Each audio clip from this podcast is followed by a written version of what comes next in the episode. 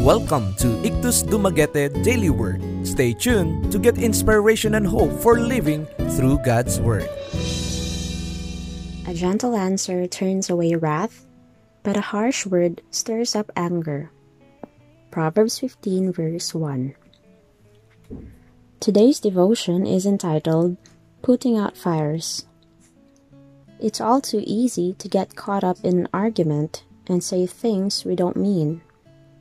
When tempers flare, we can speak harsh words we can't take back. Harsh words hurt the ones we love, and they facilitate a harsh response, escalating an argument that may never have gotten so out of hand with a gentle response. Today's verse reminds us to speak not out of anger, but from our hearts, even in times of trouble. A gentle answer has more power than we realize. In the worst of times, it can be nearly impossible to reply to someone else's scathing tones in loving, gentle tones of our own. However, this is the only way to diffuse a situation and put out a fire before it consumes us.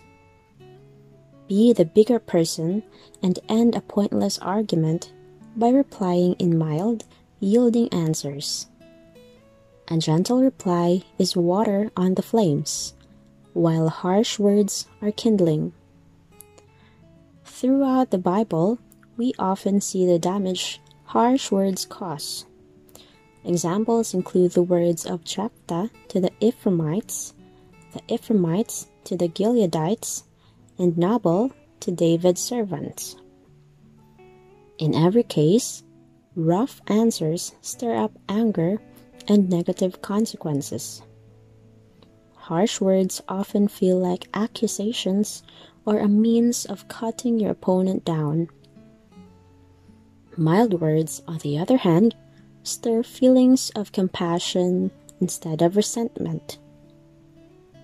The takeaway from this devotional is to endeavor to soften the matter for the sake of tranquility. These wise words from Proverbs are easier said than done. Remind yourself of this devotional anytime you get into a heated argument with a loved one. Probe the source of the problem with kind, gentle responses instead of fighting fire with fire. Sharp, contemptuous words will only make a situation worse.